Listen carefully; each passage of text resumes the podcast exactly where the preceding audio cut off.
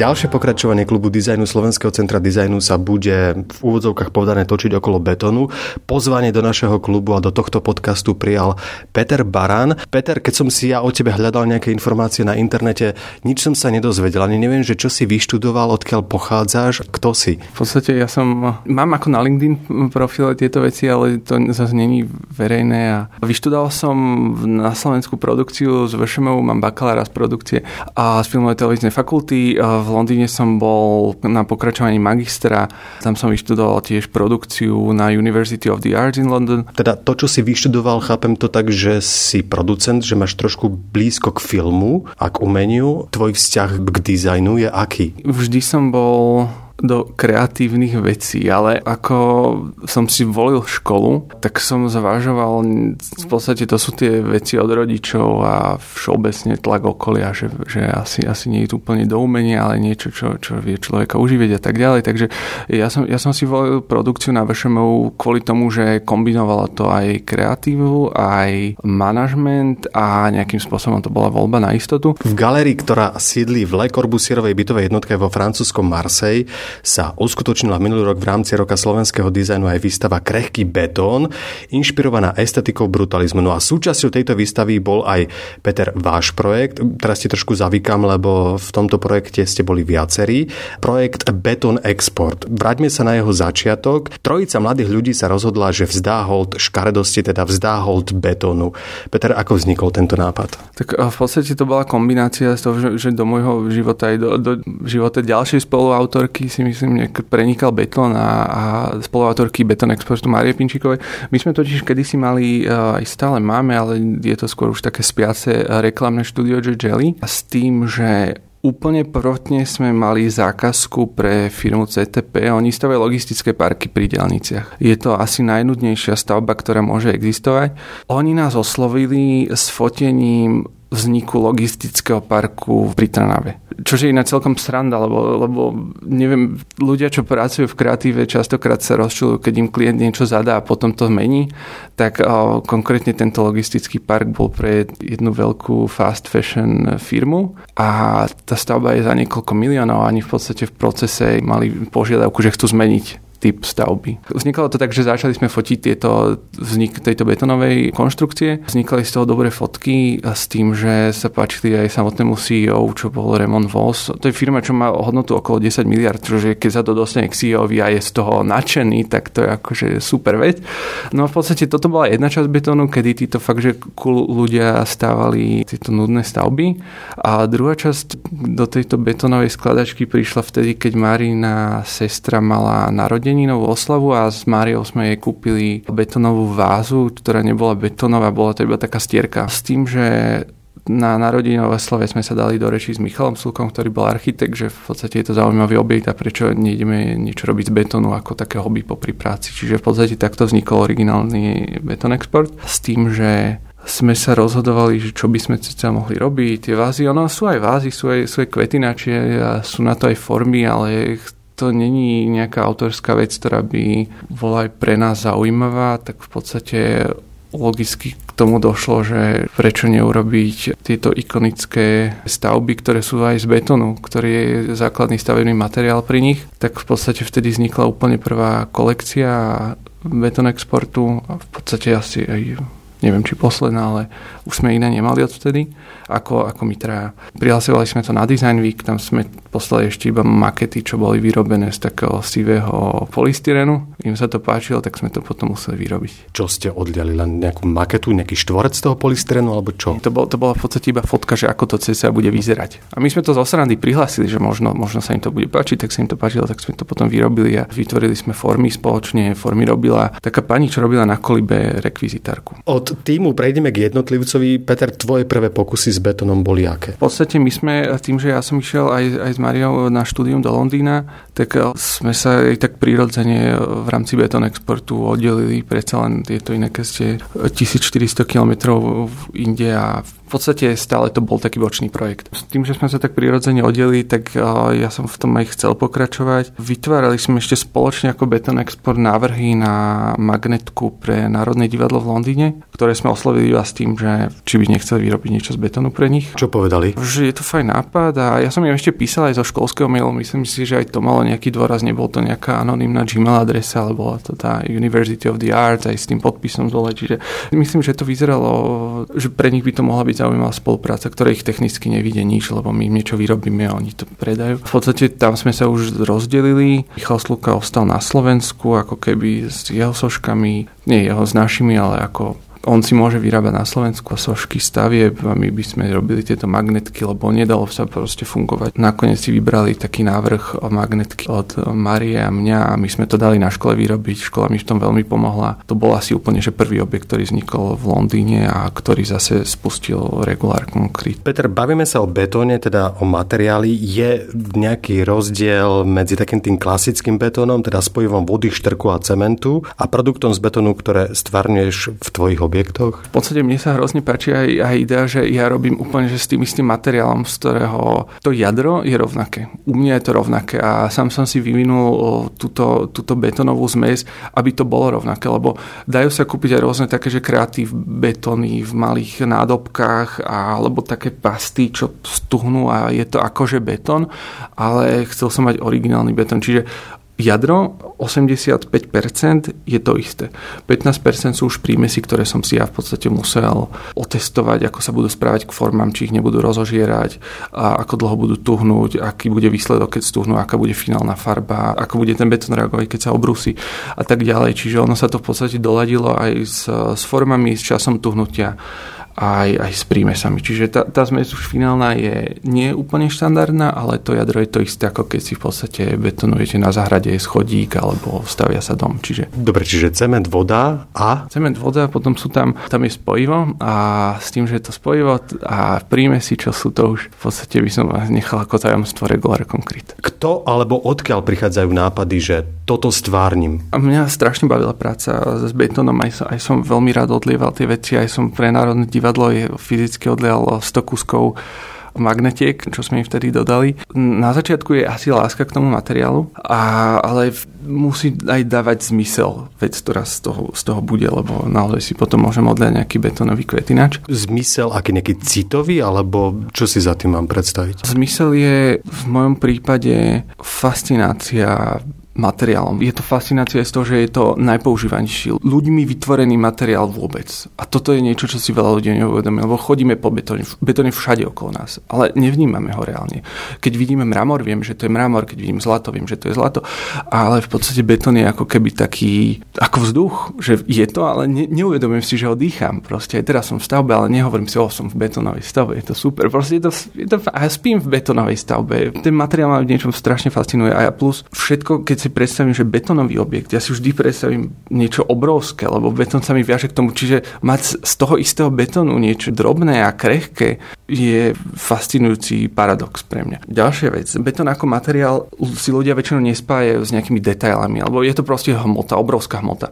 A ešte dodať do tejto celej rovnice aj detaily, a čo som v podstate sa snažil pri poslednej kolekcii, ten Radikál, jedna z Regular Concrete, to mi prišlo pre mňa fascinujúce a niečo, čo som chcela, aby vzniklo. Že to, to je tiež tá sranda, že to ono to ne, nevznikalo ani na nejakú požiadavku nikoho. Ja som proste som sa rozhodol, že, že, že to budem robiť. Betón ako stavebná látka je symbolom stavebného rozmachu Peter 20. storočia, ale keby sme sa vrátili do minulosti, napríklad do staroveku, tak e, betón sa používal napríklad v rímskej ríši na stavbu ciest, akvaduktov. Ja som videl vaše betónové produkty, napríklad monumenty Bratislavy a to ikonické stavby, budova slovenského rozhlasu, vysielačka, Hamzík. Museli ste uvažovať nad tým, alebo robiť nejakú selekciu, výber, ktoré budovy pretavíte do betónu? Toto je súčasť beton exportu, ktorý priniesol 4 sošky ikonických bratislavských stavieb. Výber sme robili, ak sme išli podľa úplne že najikonickejších, aj ako my bratislavčania, čo sme mali tie budovy nakúkané, aj,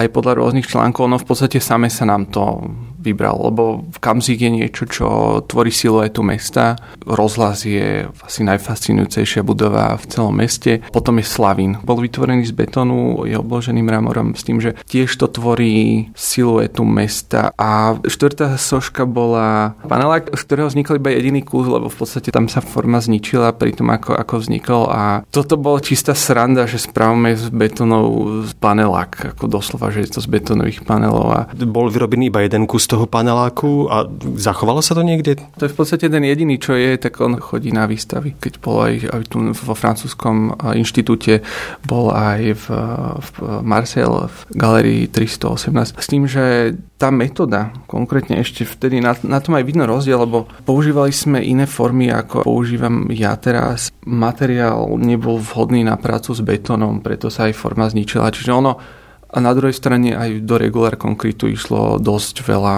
technických vylepšení, čo aj dovolilo, keď si vezmeme panel, ak, ak niekde sú fotky, kde je detálne viditeľný, on je zložený ako keby z dvoch kusov formy. V strede je proste čiara, ktorá spájala tie dve formy. Je to viditeľná vec. Teraz, čo som vyrábal pre kolektív 313 Marcel z Sošku, tak je to zmenšený model Corbusierovej Cité Radiuse. Nepovedal som to asi francúzsky správne, ale nejak tak sa to píše.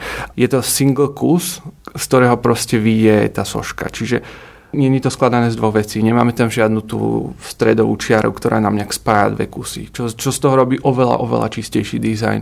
Ponúka to aj oveľa menej priestoru na nejaké chyby, kedy sa forma proste posunie, soška sa zničí. Myslím, že to je ďalší z takých technických pokrokov. Vyberáš si objekty iba zo slovenského, respektíve československého prostredia, alebo obzeráte sa, obzeráš sa aj po nejakých iných objektoch? V rámci Beton Exportu, čo sme boli traja, tak toto boli štyri, štyri sošky, ktoré boli stavbami, čo sú zo slovenského, kedysi československého prostredia, ale v rámci Regular Concrete už nejdem až tak smerom architektúry, ale skôr tým, čo ma fascinuje, ak by som to takto nazval. Napríklad strašne sa mi páčia veci Daniela Aršema a Gottfrieda Bechtolda a aj Aniš Kapur má super veci. Ono úplne fascinujúce podľa mňa vtedy, keď materiál sa správa inak, ako sme na neho zvyknutí. Že a Aniš Kapur napríklad máme sochy. Počkaj, hovoríš materiál, ktorý sa spraví inak, ako si myslíme teda. Ako... A predstavme si, že vieme dať do betónu napríklad pohyb. Ako zachytiť pohyb alebo jemnosť. Dám príklad asi, asi úplne, že naj, najočividnejšie. Vezmeme si Aniš Kapur. Má sochy z